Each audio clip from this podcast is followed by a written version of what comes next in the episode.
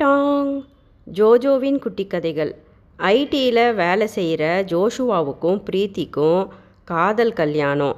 ரெண்டு பேரும் ஒரே இடத்துல தான் வேலை செஞ்சு வந்துக்கிட்டு இருந்தாங்க.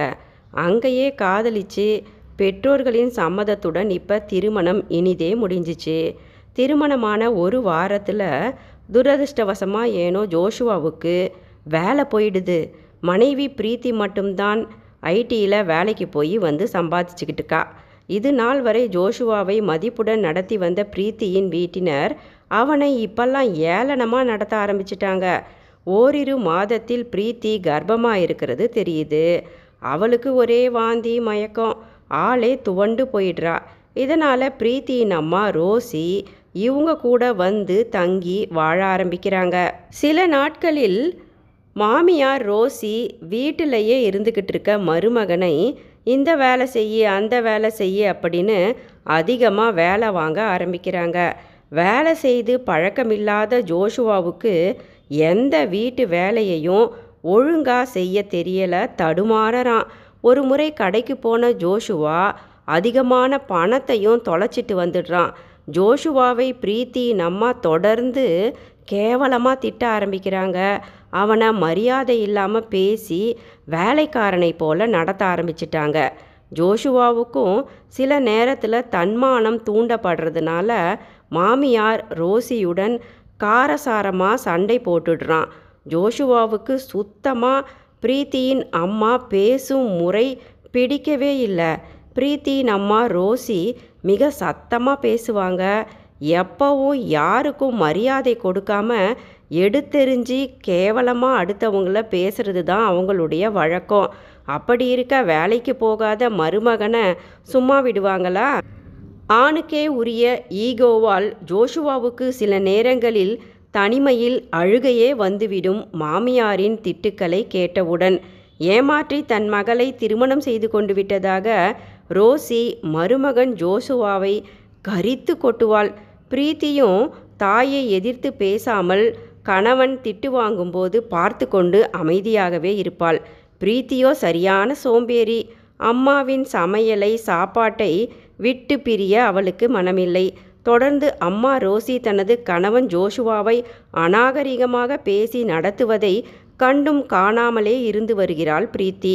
சமயத்தில் அவளும் அம்மாவுடன் சேர்ந்து கொண்டு கணவனை ஏளனமாக கிண்டலடித்து பேசுவாள். ஜோஷுவா மும்முரமாக வேலை தேடி கொண்டிருந்தான். நன்றாக படித்து திறமையாக இருந்த ஜோஷுவாவுக்கு வேலை கிடைக்காமலா போகும்?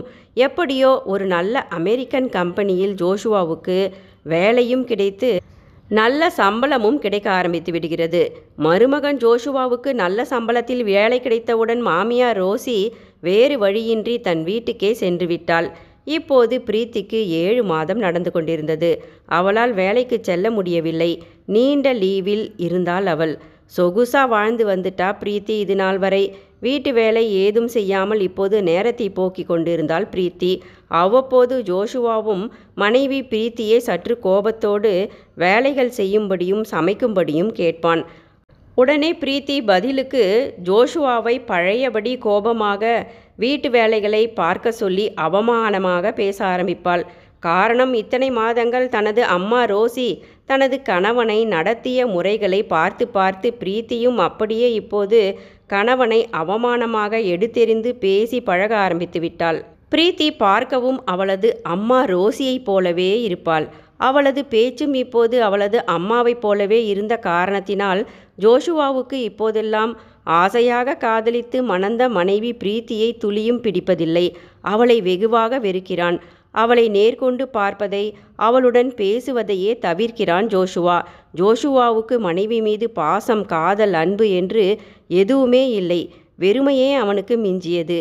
ஆழ் மனதிலிருந்து அவளை வெறுக்க ஆரம்பித்து விட்டான் ஜோஷுவா.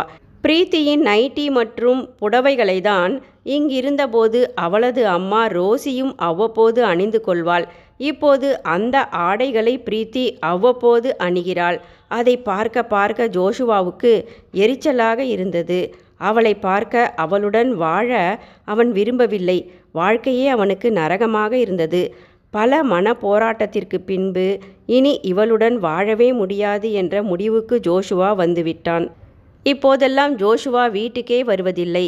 பிரீத்தியை பிரிய அவன் டைவர்ஸுக்கும் அப்ளை செய்துவிட்டான். ஆனால் பிரீத்திக்கு ஜோஷுவா மீது அளவு கடந்த காதல் உள்ளது. கணவனை பிரிய அவளுக்கு மனமில்லை. பெற்ற குழந்தையுடன் தாய் வீட்டில் அழுதபடி இருந்தாள் பிரீத்தி. தந்தையின் பாசத்தை இழந்த பச்சிலம் குழந்தை அழுது கொண்டிருந்தது. நன்றி.